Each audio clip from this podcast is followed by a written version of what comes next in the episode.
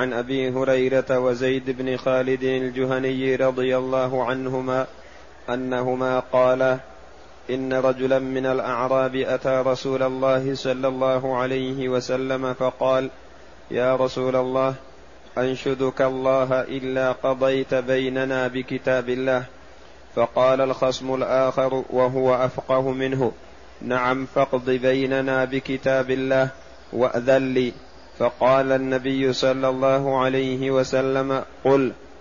فقال إن ابني كان عسيفا على هذا فزنا بامرأته وإني أخبرت أن على ابن الرجم فابتديت منه بمئة شاة ووليدة فسألت أهل العلم فأخبروني أنما على ابني جلد مئة وتغريب عام وأن على امرأة هذا الرجم. فقال رسول الله صلى الله عليه وسلم والذي نفسي بيده لأقضين بينكما بكتاب الله الوليدة والغنم رد عليك وعلى ابنك جلد مئة وتغريب عام وأن على امرأة هذا الرجم. واغد يا أنيس لرجل من أسلم إلى امرأة هذا فإن اعترفت فارجمها. فغدا عليها فاعترفت فأمر بها رسول الله صلى الله عليه وسلم فرجمت. هذا الحديث في بيان حد الزنا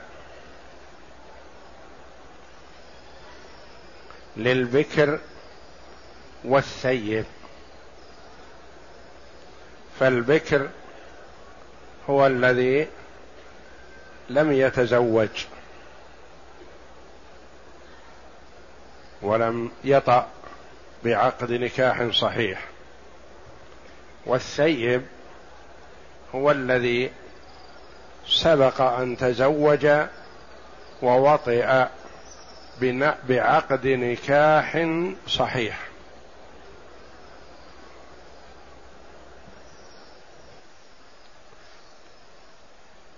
عن أبي هريرة وزيد بن خالد الجهني عن صحابيين رضي الله عنهما أنهما قالا إن رجلا من الأعراب، بينا أنه أعرابي، والأعراب سكان البادية عرب أو غير عرب، والعربي المتكلم بالعربية في البادية أو الحاضرة. وبين أنه من الأعراب لما ظهر عليه من الجفا وعدم التقيد بالمنطق الصحيح مع النبي صلى الله عليه وسلم، فقال يا رسول الله أنشدك الله، يعني أسألك بالله، ولا يناسب مثل هذا اللفظ النبي صلى الله عليه وسلم أن يقال له أسألك بالله أن تقضي بيننا بكتاب الله، لأن الرسول صلى الله عليه وسلم لن يقضي إلا بالحكم الصحيح، وهو معصوم عليه الصلاة والسلام من الزلل والخطأ في الأحكام، فهو لو حصل منه خطأ لرده الله جل وعلا إلى الصواب،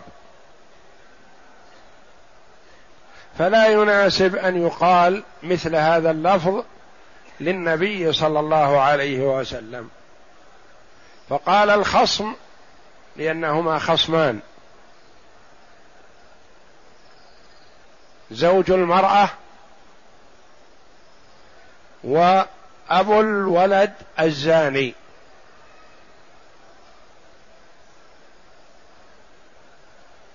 وكان أفقه منه، يظهر أنه أحسن أدبا لأنه استأذن من النبي صلى الله عليه وسلم.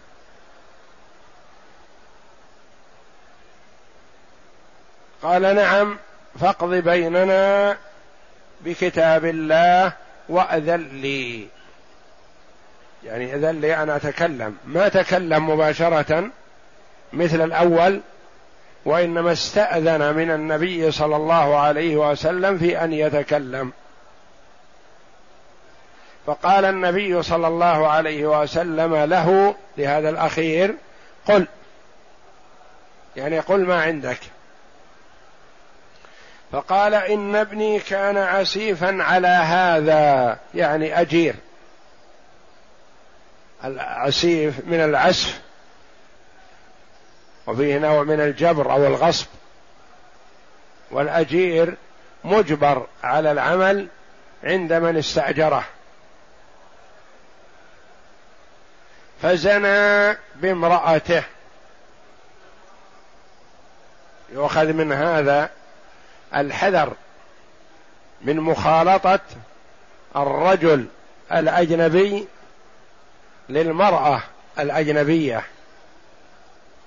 وأنه كما قال عليه الصلاة والسلام: ما خلا رجل بامرأة إلا كان الشيطان ثالثهما. وما ظنك باثنين الشيطان ثالثهما؟ ما يتورع عن شيء، يحسن لهم القبائح.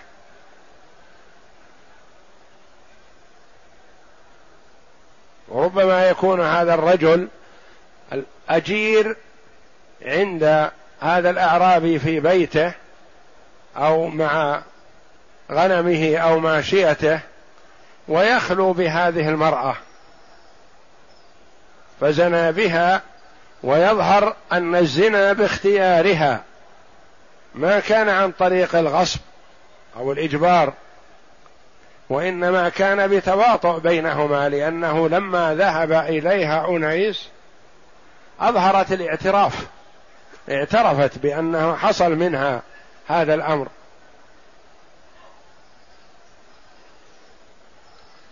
وإني أخبرت أن على ابني الرجم، يعني قال له بعض العوام: الزاني والزانية يرجمان، يظنان يظنون أن الحكم سواء، فيقول أخبرت، يعني أخبرني من لا يعرف، أن على ابني الرجم، يعني يرجم بالحجارة حتى الموت، فافتديت منه، يعني من الرجم أدفع، بدل ما يرجم ابني أدفع مقابل هذا مئة ألف شاة، مئة شاة ووليدة، يعني أمه.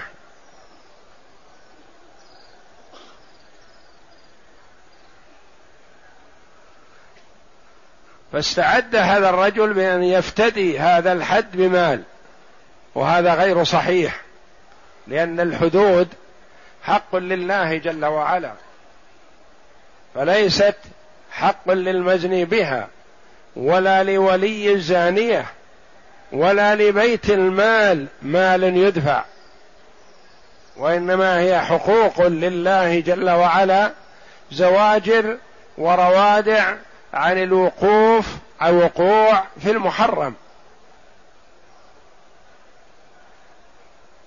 والكثير من الناس ما يردعه إلا الحد، والله جل وعلا أعلم بمصالح عباده، ألا يعلم من خلق وهو اللطيف الخبير. ففرض جل وعلا الحدود، زواجر وموانع عن الوقوع في المخالفات. وفي بعض الجهات مثلا يقول: إذا شرب الخمر يدفع خمسمائة ريال ويطلق سراحه، إذا زنى يدفع كذا ويطلق سراحه. هذا حرام ولا يجوز. والكثير من الناس لا يمنعه من الوقوع في المخالفة الشرعية إلا الحد الشرعي، هو الكفيل بالمنع، لأن بعض الناس يحب أن يقضي شهوته وما يريده من زنا أو شرب خمر أو نحو ذلك، ويقول إذا عثر علي الغرامة سهلة وإن لم يعثر علي سلمت، بخلاف ما إذا كان إن عثر عليه رجم حتى الموت ما يقدم عليها، أو إذا شرب الخمر جلد ثمانين جلدة. بعض الناس يود أن يدفع الآلاف من الريالات ولا يجلد عشر جلدات.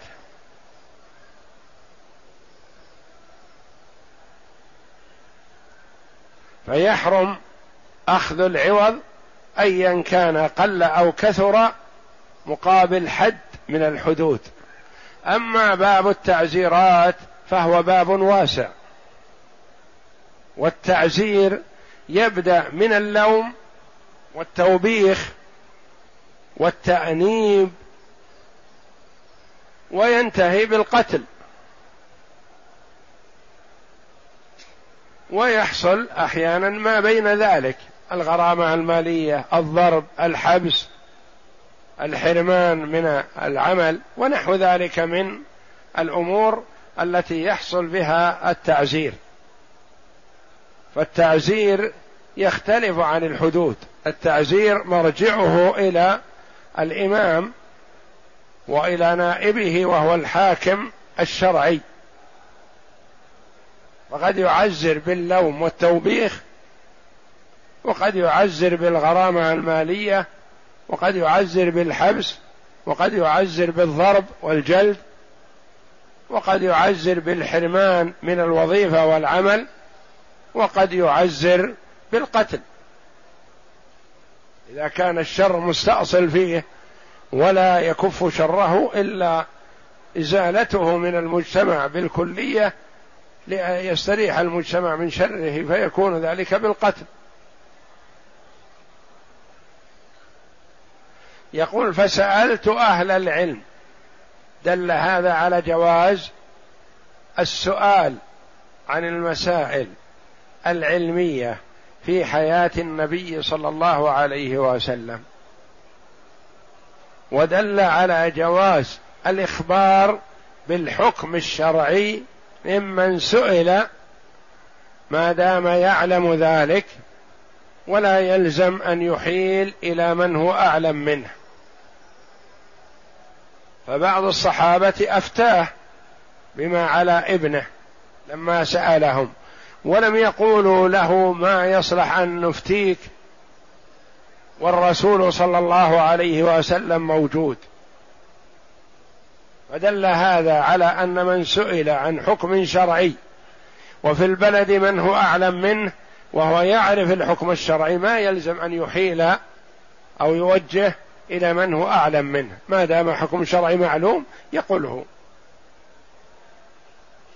فسألت أهل العلم، وفيه استحسان الرجوع في المسائل العلمية إلى أهل العلم، ولا يجوز أن يسأل العوام، لأنه في المسألة الأولى سأل العوام فأفتوه بغير الصواب. وهكذا ينبغي لمن أشكل عليه شيء من أمر دينه أن يسأل العالم ولا يسأل من هو مثله. فسألت أهل العلم فأخبروني أن ما على ابني جلد مئة وتغريب عام، وضحوا لي أن ابني ليس عليه رجم لأنه بكر، وإنما عليه جلد مئة وتغريب عام. والحكمة والله أعلم من التغريب إبعاده عن هذا المجتمع الذي حصل فيه الزنا، ليبدأ حياة جديدة مع مجتمع جديد، ولئلا لا يلمز بقال هذا زاني، هذا زنى بفلانة، يبعد عن الناس، وقد يتيسر له الزنا في مكانه الذي هو مقيم فيه فإذا غرب إلى مكان آخر بعيد ما يتيسر له الزنا أو يخاف من الفضيحة ويحمد الله أن الله أبعده عن الناس الذين يلمزونه، ففيه إصلاح له وإبعاد له عن المجتمع الذي أفسد فيه لئلا يتكرر الفساد منه. أنما على ابني جلد مئة وتغريب عام، وأن على امرأة هذا الرجم. ودل هذا على أن من أراد أن يسأل عن حكم شرعي ويتهم آخر بأمر ما أنه لا يقال له قاذف ولا يقال له ثبت ما تقول، ويسأل. واستنتج من هذا العلماء أن من أراد أن يسأل عن حكم شرعي يتعلق بغيره أنه يبين هذا ولا حرج عليه، يقول مثلا جاري فلان ظلمني في كذا وطلب مني كذا، أبي طلب مني كذا وكذا، هل يسوغ له؟ تقول المرأة زوجي منعني من كذا، هل يسوغ له؟ فما يتعلق بالفتوى فيه سعة، ولا يقال ما يجوز له أن يتكلم بأبيه في غيبته أو يتكلم بجاره أو تتكلم المرأة بزوجها أو يتكلم الزوج بزوجته، ما دام أن المسألة مسألة استفتاء، كما قالت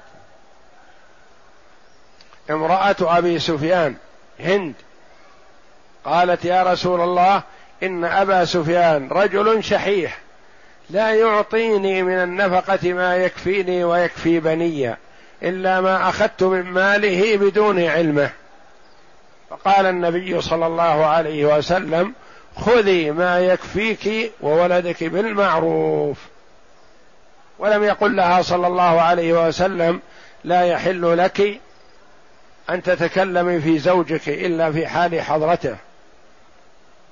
وهذا الرجل السائل قال زنى بامرأة هذا، فبين الزاني والمزني بها.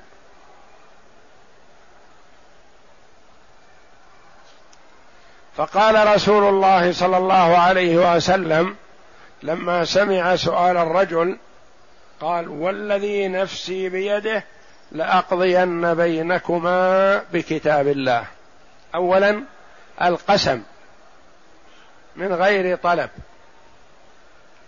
وخاصة إذا كان فيه إدخال الطمأنينة على السامع أو السائل، مثل ما لو حلف صلى الله عليه وسلم والذي نفسي بيده لو أن فاطمة بنت محمد سرقت لقطعت يدها، حلف عليه الصلاة والسلام بالله ولم يطلب منه اليمين، ولكن لإدخال الطمأنينة على نفس أنفس السائلين والمتكلمين. وهنا يقول والذي نفسي بيده، من هو الذي نفس النبي صلى الله عليه وسلم بيده؟ هو الله تبارك وتعالى. لأقضين بينكما بكتاب الله، لأقضين بينكما بكتاب الله. قد يطلق كتاب الله ويراد به القرآن، ويطلق ويراد به حكم الله جل وعلا وإن لم يرد في القرآن. الوليدة والغنم رد عليك، ما تقبل منك، لا عن الجلد ولا عن الرجم ولا عن غير ذلك.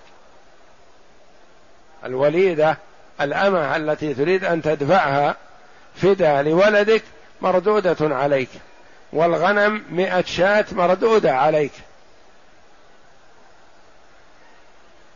وعلى ابنك جلد مئة وتغريب عام، ابنك لكونه بكر وليس بثيب عليه جلد مئة وتغريب عام. الجلد في كتاب الله: الزانية والزاني فاجلدوا كل واحد منهما مئة جلدة. والتغريب في سنة رسول الله صلى الله عليه وسلم. قد يقول قائل: كيف قال لأقضين بينكما بكتاب الله مع أن التغريب ما في كتاب الله؟ نقول: بلى، التغريب في كتاب الله، لأن الله جل وعلا قال: وما آتاكم الرسول فخذوه وما نهاكم عنه فانتهوا. فكل السنة في كتاب الله بهذه الآية الكريمة.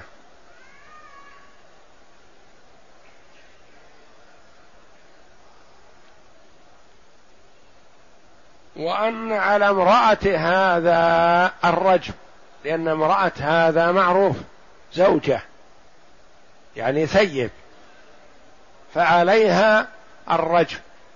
والرجم هو الرجم بالحجارة حتى الموت،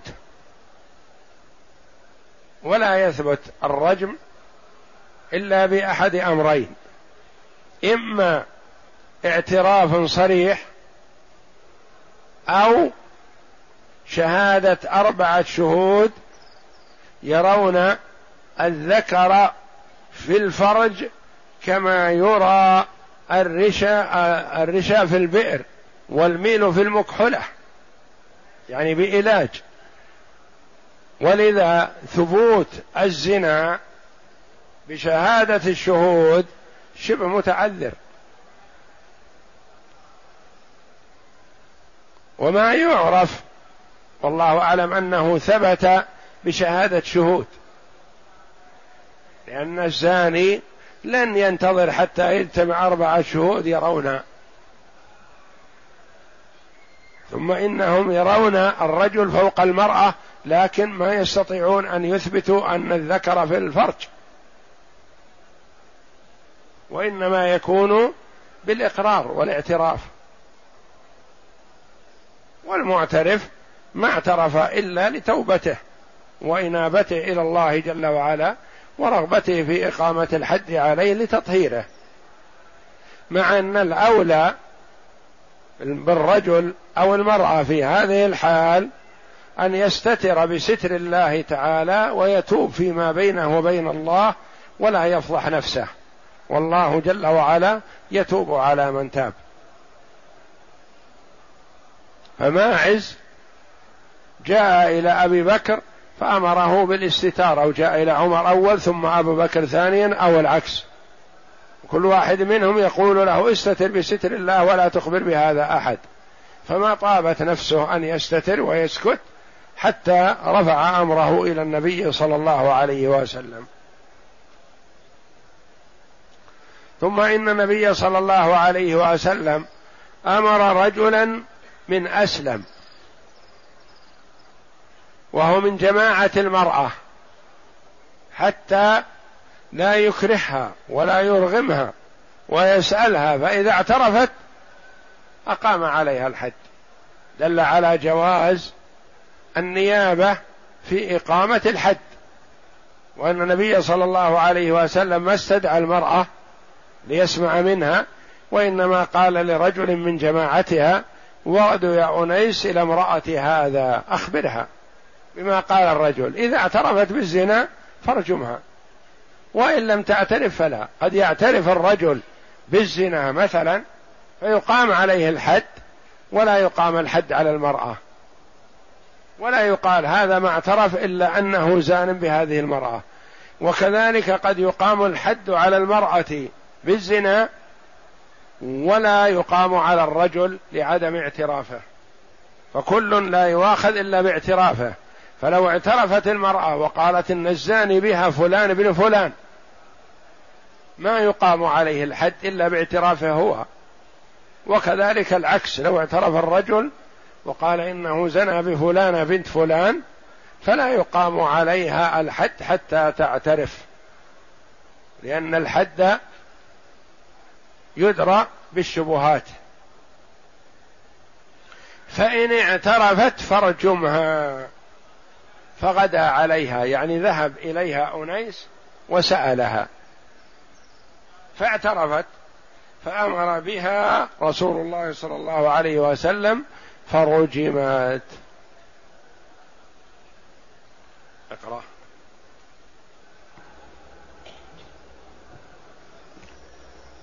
العسيف الأجير الغريب. أولا أنشدك الله بفتح الهمزة وسكون النون وضم الشين والدال، أي أسألك بالله.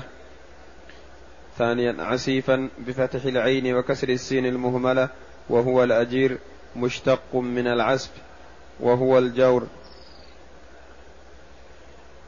أنيس بضم الهمزة وفتح النون آخره سين مهملة مصغر، وهو ابن الضحاك الأسلمي. ما يستفاد من الحديث: أولا جفاء الأعراب لبعدهم عن العلم والأحكام والآداب، حيث ناشد من لا ينطق عن الهوى صلى الله عليه وسلم ألا يحكم إلا بكتاب الله تعالى. ثانيا حكم حسن خلق النبي صلى الله عليه وسلم، حيث لم يعنفه على سوء أدبه معه، لأن النبي صلى الله عليه وسلم كان يلطف بالرجل فيما يتعلق بحقه عليه الصلاة والسلام، أما إذا انتهكت محارم الله فإنه يغار، لكن شيء يتعلق بحقه عليه الصلاة والسلام يلطف بالأمة، رؤوف رحيم بالأمة.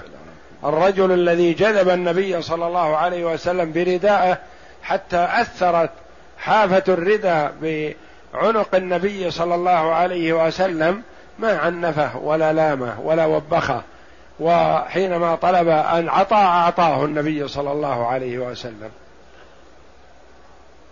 فحسن خلقه صلى الله عليه وسلم فهو أحسن الناس خلقا عليه الصلاة والسلام، وقد امتدحه ربه بحسن خلقه بقوله وإنك لعلى خلق عظيم، وهو عليه الصلاة والسلام يقول أدبني ربي فأحسن تأديبي. نعم. ثالثا أن حد الزاني المحصن الرجم بالحجارة, بالحجارة حتى يموت، والمحصن هو من جامع في نكاح صحيح وهو حر مكلف. يعني لو زنى البكر ثم زنى ثانية ما يقال له محصن، لأن زناه الأول زنا ما يثبت له الإحصان، أو وطئ بشبهة، أو وطئ مثلا بوطئ أمة، اشترى أمة وطئها ما يعتبر محصن، لأنه لأن الإحصان هو الوطء بنكاح نكاح صحيح، وهو حر مكلف، فإن وطئ وهو رقيق فلا يعتبر محصن يقام عليه حد الرجم، أو وطئ وهو صبي قبل البلوغ، أو وطئ وهو غير عاقل ما يعتبر هذا إحصان، وإنما الإحصان أن يطأ بعقد نكاح صحيح وهو حر مكلف. رابعا أن حد الزاني الذي لم يحصن مئة جلدة وتغريب عام. خامسا أنه لا يجوز أخذ العوض لتعطيل الحدود، وإن أخذت فهو من أكل الأموال بالباطل. أي حد من الحدود، حد الزنا، حد السرقة، حد الخمر وغيرها من الحدود. لو مثلا حد السرقة ثبت على الرجل أو المرأة السرقة قال بدل ما تقطعوا يدي أسلمكم مئة ألف ريال أو مئتي ألف ريال، ما يجوز أن يؤخذ في هذا شيء. نعم. سادسا أن من أقدم على محرم جهلا أو نسيانا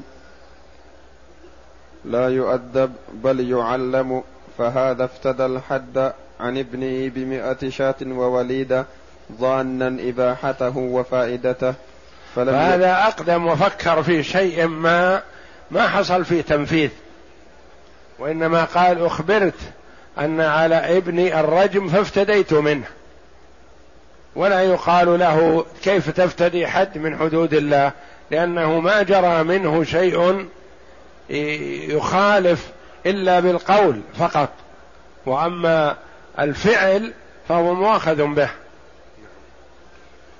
فلم يكن من النبي صلى الله عليه وسلم إلا أن أعلمه بالحكم ورد عليه شياهه ووليدته. سابعا، وفي الحديث قاعدة فرعية عامة، وهي أن من فعل شيئا لظنه وجود سببه فتبين عدم وجود السبب فإن فعله لاغ لا يعتد به.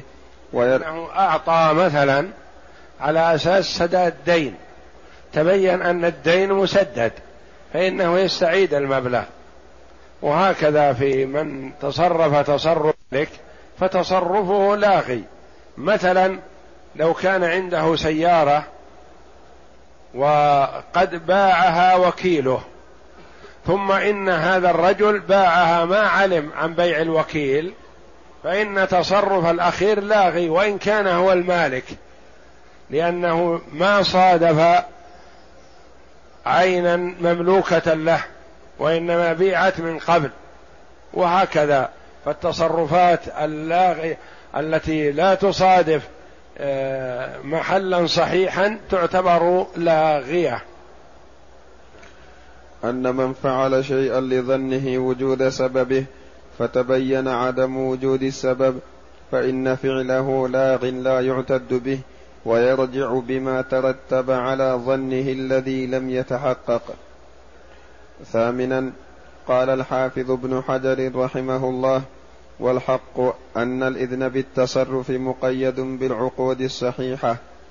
يعني لو أذن رجل مثلا لآخر وكله في طلاق زوجته، رجل أراد السفر ووكل آخر قال إذا طلبت الزوجة الطلاق فطلقها،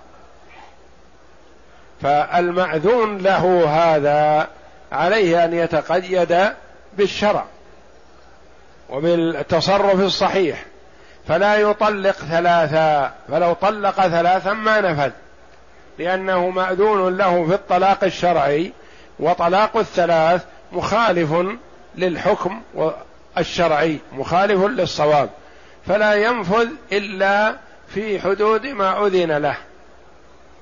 مثلا وكله في بيع شيء ما ثم إنه وقفه، هذا الوكيل قال ما يحتاج نأخذ قيمة نوقفه، هل ينفذ وقفه؟ ما ينفذ، لأنه موكل في البيع على أساس بيع بعوض، والتوقيف بدون عوض فلا ينفذ. فهكذا من وكل في شيء ما فيلزم أن يكون تصرفه في حدود الشرع وما أذن له فيه شرعا. قال ابن دقيق العيد رحمه الله: فما أخذ بالمعاوضة الفاسدة يجب رده ولا يملك. تاسعا، أنه يجوز التوكيل في إثبات الحدود واستيفائها، قول النبي صلى الله عليه وسلم: واغد يا أنيس إلى امرأة هذا. هذا توكيل من النبي صلى الله عليه وسلم لأنيس. نعم. عاشرا، أن الحدود مرجعها الإمام الأعظم أو نائبه، ولا يجوز لأحد استيفاؤها غيرهم. أن الحدود مرجعها إلى الإمام الأعظم، الإمام الأعظم هو ولي أمر المسلمين، أو من ينوب عنه وهو الحاكم الشرعي الذي نوبه الإمام في هذه الأمور مثلا.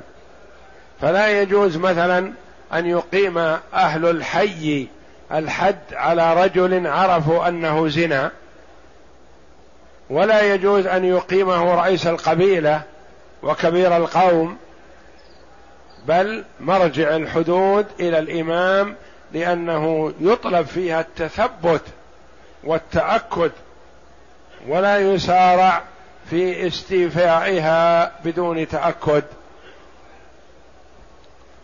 إلا الرقيق، فقد بين النبي صلى الله عليه وسلم أن سيده يقيم عليه الحد. حادي عشر: استدل, استدل بالحديث أنه يكفي لثبوت الحد وإقامته الاعتراف مرة واحدة، ويأتي الخلاف في ذلك إن شاء الله تعالى. قال بعض العلماء يجوز أنه يؤخذ من هذا الحديث أن الاعتراف مرة واحدة تكفي، ونقول هذا ليس بلازم، لأنه قد يكون أنيس هذا علم الحكم الشرعي قبل أن يبعثه النبي صلى الله عليه وسلم، وأنه لن يقيم الحد على المرأة حتى تعترف أربع مرات،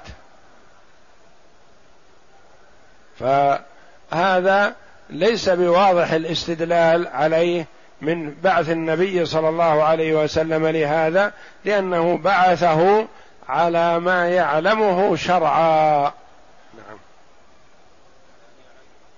الثاني عشر: قال ابن القيم رحمه الله في حكمة جلد الزاني: وأما الزاني فإنه يزني بجميع بدنه، والتلذذ بقضاء الشهوة يعم البدن. لما كان الزنا يحصل به التلذذ في جميع البدن، كان الجلد أو الرجم على جميع البدن، ولما كانت السرقة باليد كان القطع لليد السارقة، ولما كان شرب الخمر يعود إلى عموم البدن كان الجلد لعموم البدن، وهكذا.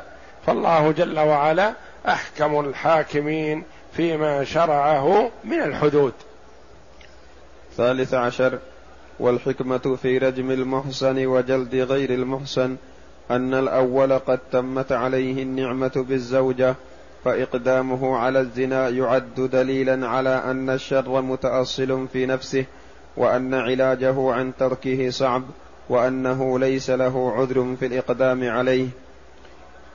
وأما غير المحسن فلعل داعي الشهوة غلبه على ذلك، فخفف عنه الحد مراعاة لحاله وعذره. رابع عشر: القسم, القسم لتأييد صحة المسائل المهمة.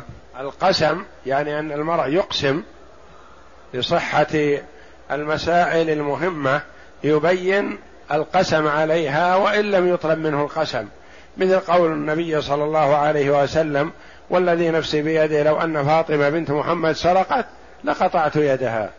وقول عمر رضي الله عنه: لا تمنعكم اليمين من حقوقكم، والله إن في يدي عصا، ويهز بالعصا رضي الله عنه. وقول النبي صلى الله عليه وسلم: والذي نفسي بيده لأقضين بينكم بكتاب الله. وقد أمر الله تعالى نبيه صلى الله عليه وسلم في كتابه أن يقسم ثلاث مرات على أن البعث حق.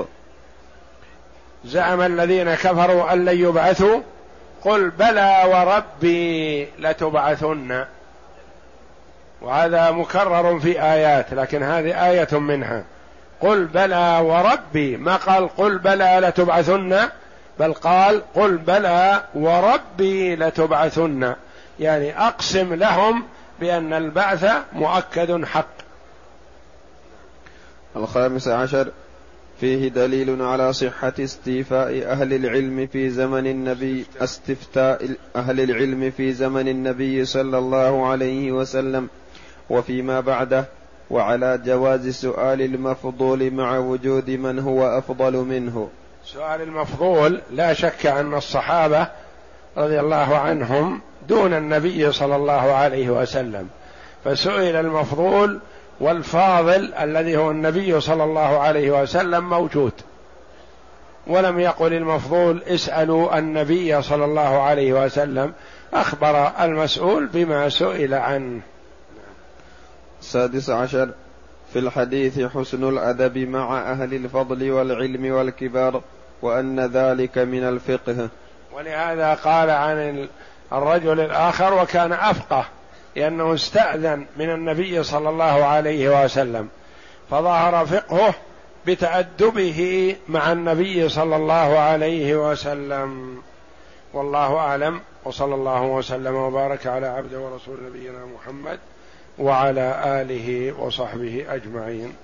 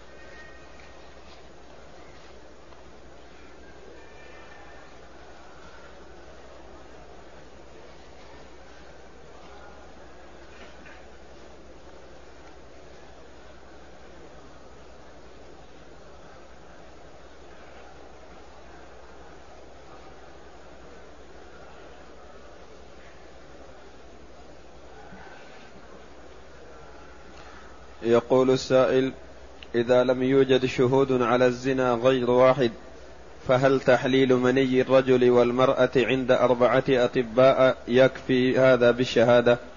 لا يكفي. لو حلل ذلك مئة طبيب، ولا بد من شهادة أربعة شهود وفي موقف واحد مكان واحد، فإن شهد واحد أو اثنان أو شهد ثلاثة ولم يكتملوا أربعة فإنه يقام عليهم حد القذف عند طلب المقذوف بالزنا.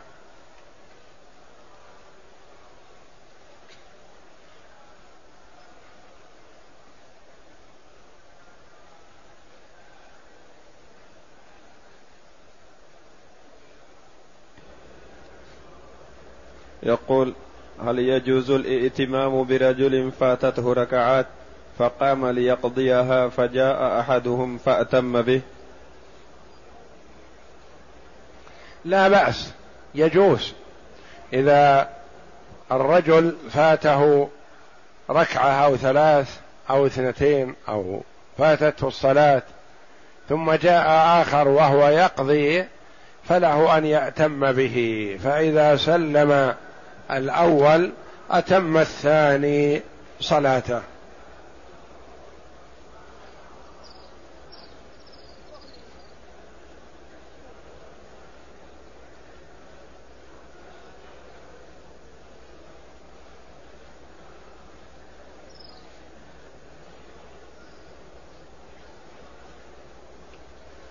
يقول: هل تأخير المسافر الجمع إلى آخر وقت أحد الفرضين جائز؟ نعم، يجوز أن يؤخر إلى آخر وقت الثاني ولا ينتظر وقت الضرورة إلا عند الضرورة، فيؤخر مثلا الظهر مع العصر ويصليها في آخر وقت الاختيار، لا بأس. لا يصلي مثلا العصر والظهر إلا مثلا في مثل هذه الأيام الساعة خمس، هذا وقت اختيار.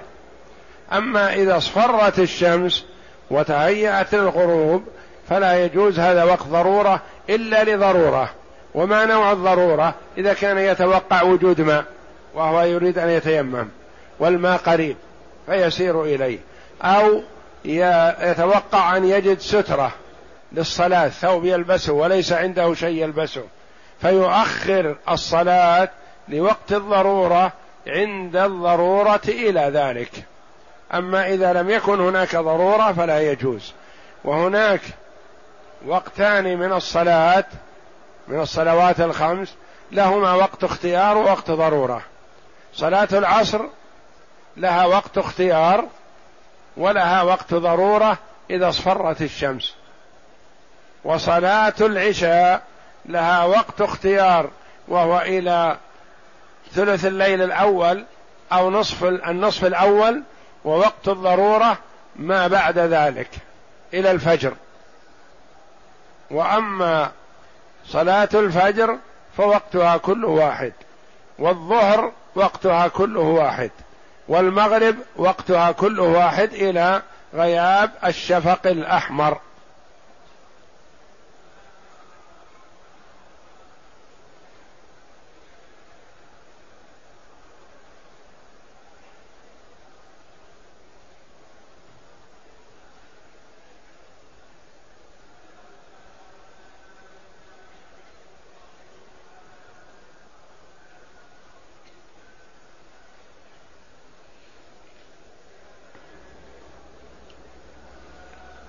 يقول: نصلي الظهر بالمدرسة بالمصلى بالدور الأرضي، وبعض الطلاب يصلون بالدور الثالث عن طريق سماع مكبر الصوت، فما حكم صلاتهم إذا وجد مكان بالدور الأرضي أو الثاني؟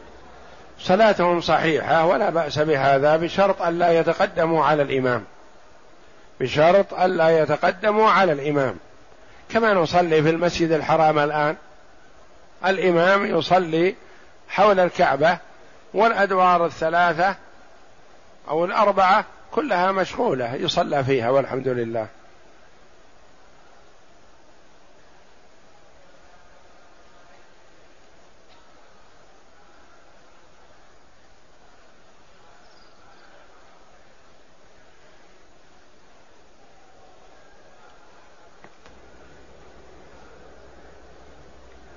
يقول: ما حكم طالب خرج من بلده لطلب العلم الشرعي غير, أن غير أنه انقطع فترة من العلم لكسب الأموال؟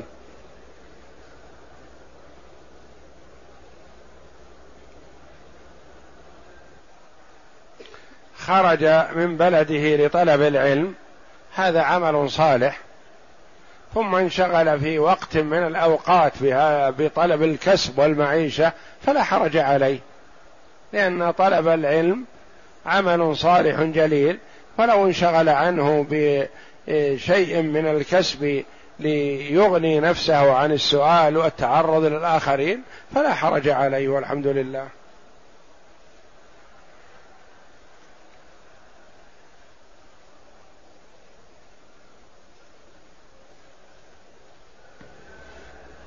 يقول: أعمل في معرض سيارات مقابل بيع بنظام المرابحة الإسلامية بتقسيط عن طريق البنك، وأحيانا يأتي العميل صاحب السيارة بعد استلام شيكه وبيعها في نفس المعرض، فهل هذا يجوز شرعا؟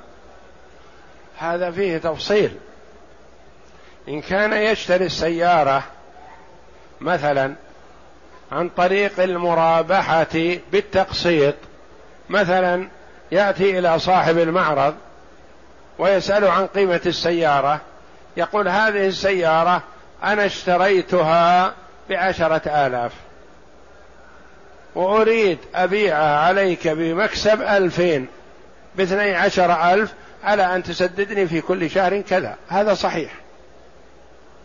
لكن ما يقوله عن طريق البنك أو إحضار شيك من البنك أو نحو ذلك ثم يبيع السيارة، هذا ما يصلح الفتوى فيها إلا بعد توضيح الصورة إيضاح كامل. فما يجوز مثلا أن يشتري السيارة عن طريق البنك والبنك لا يملك سيارة، مثلا يأتي إلى البنك ويقول: أريد سيارة موديل كذا وكذا، يقول: خذ هذه سبعين ألف راح يشتري السيارة، وتعال إذا استلمتها تعال نسجل عليك السبعين ألف مثلا خمس سبعين، هذا محرم ولا يجوز، لأنه باع عليه سبعين ألف بخمس سبعين مؤجلة. وإنما يجب أن يكون البنك يملك السيارة ثم يبيعها بالنقد مثلا بسبعين، أو يبيعها بالتقسيط بخمس سبعين.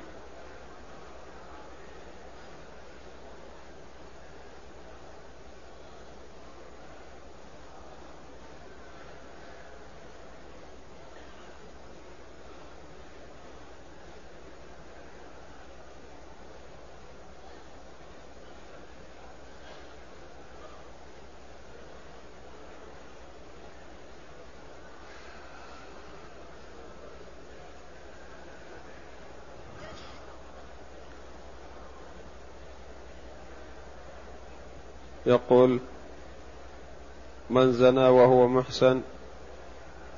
وهل العبد كذلك يرجم إن كان متزوجا محسنا؟ العبد لا يكون محسن لأنه رقيق فلا يرجم، أو زنى يقام عليه حد البكر على النصف من الحر، فعليهن نصف ما على المحصنات من العذاب. فالمحصنة البكر جلد مئة، الرقيق يجلد خمسين ولا يكون محصنا. ويقول: هل حكم اللواط كحكم الزنا؟ وهل اللواط يثبت بالشهادة؟ اللواط محرم بالكتاب والسنة، ومن فعله يقام عليه حده، وهو أن يرمى من شاهق ويتبع بالحجارة محصنا كان أو بكرا، لأن هذا حد من فعل هذه الفاحشة. وبعض العلماء رحمهم الله رأى قتل اللوطي بكرا كان أو ثيب، وبعضهم رأى أنه يرمى من شاهق ويتبع بالحجارة.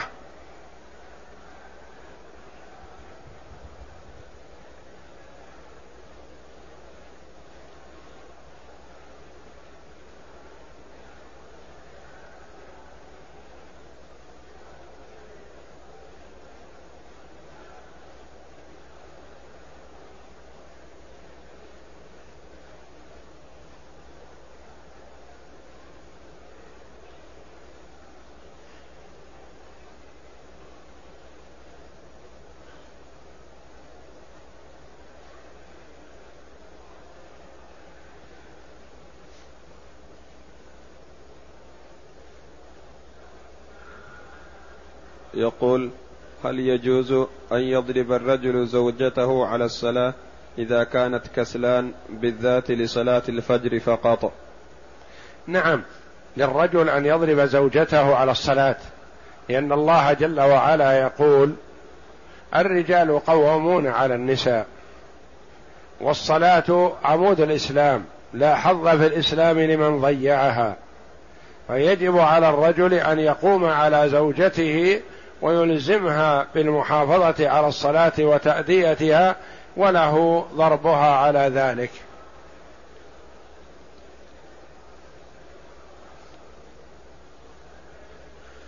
يقول: هل يجوز وضع المصحف في أرض المسجد في أثناء سجدة التلاوة وغير ذلك؟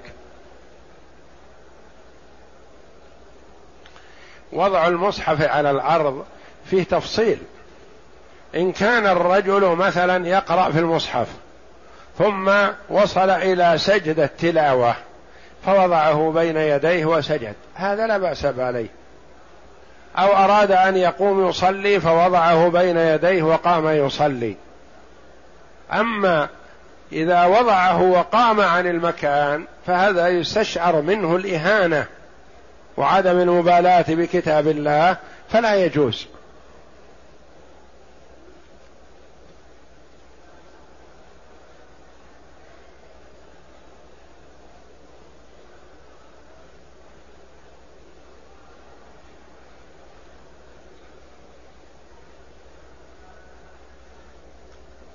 يقول: أخذت سيارة من أحد المعارض بمبلغ ستين ألف ريال على أن أدفع قيمتها ألفين, ألفين ريال كل شهر، ثم قمت ببيعها بمبلغ خمسين ألف ريال وأنا لم أكمل قيمتها بالكامل، فهل, فهل هذا جائز؟ هذا يجوز. إذا اشتريت السيارة مثلا بمبلغ بالتقسيط وبدأت بالدفع، ثم بدا لك فيما بعد أن تبيعها بمبلغ أكثر مما اشتريتها به أو أقل، فلا حرج عليك في هذا، ما لم يكن حيلة لأخذ الدراهم الحاضرة بدل الدراهم المؤجلة. يكون مسألة التورق، فمسألة التورق فيها خلاف بين العلماء رحمهم الله، كأن يكون الرجل ما له غرض بالسيارة، اشترى سيارة بسبعين ألف مثلا مقسطة كل شهر ألف، ثم أخذها وباعها بستين ألف نقد، فكأنه أخذ ستين ألف وفي ذمته سبعين ألف مقسطة، حيلة لهذا. فالحيلة لا تجوز.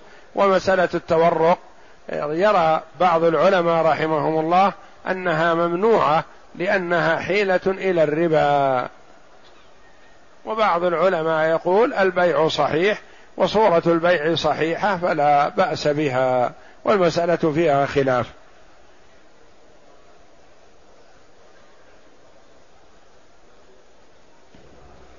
يقول: رجل طلق زوجته وبقي مدة بدون زواج وزنى فما حكمه؟ ما دام سبق أن تزوج ووطئ بزواج صحيح فيعتبر ثيب، حتى وإن كان منذ عشر سنوات أو عشرين سنة ما عنده زوجة، ما يلزم أن تكون عنده، ما دام أنه وطئ بعقد صحيح وهو حر مكلف فيعتبر ثيب.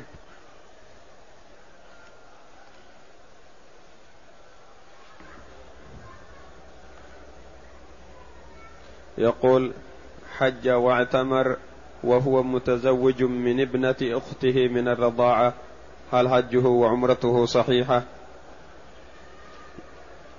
أولا يحرم أن يتزوج بابنة أخته من الرضاعة، ويجب أن يفرق بينهما، وإذا كان هذا عن جهل فهو يفرق بينهما ولا إثم عليه ما دام عن جهل أو عدم علم بأنها بنت أخته من الرضاعة. وإذا كان تعمدا فهو يقام عليه الحد، لأنه وطئ امرأة من محارمه فيقام عليه الحد. وأما موضوع أعماله الأخرى الصالحة من صلاة أو زكاة أو حج فلا تأثير لهذا الفعل عليها، حجه صحيح وعمرته صحيحة لأن هذا ليس بكفر.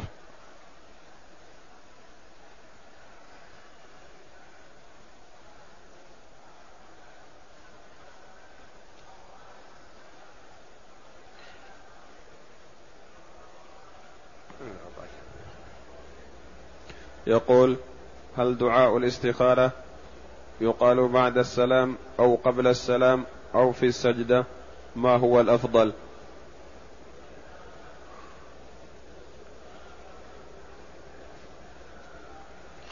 دعاء الاستخارة الوارد عن النبي صلى الله عليه وسلم أنه يصلي ركعتين من غير المكتوبة ويدعو بدعاء الاستخارة.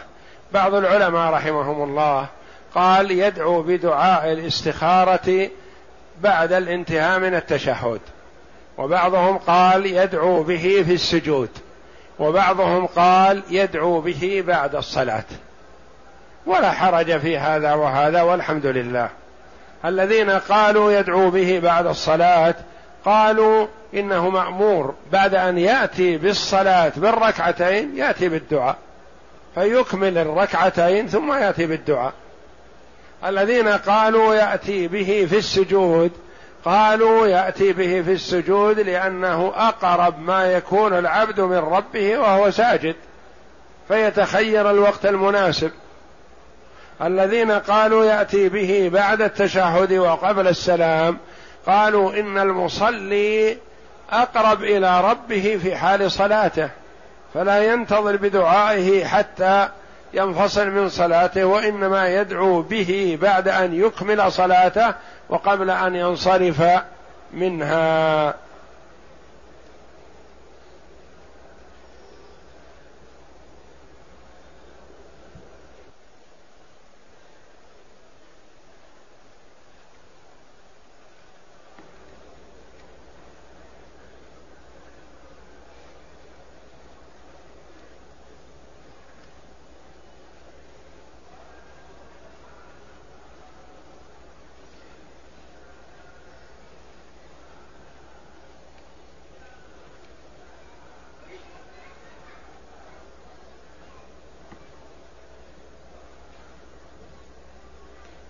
يقول: هل يجوز للمرأة الحائض أن تحضر صلاة العيدين؟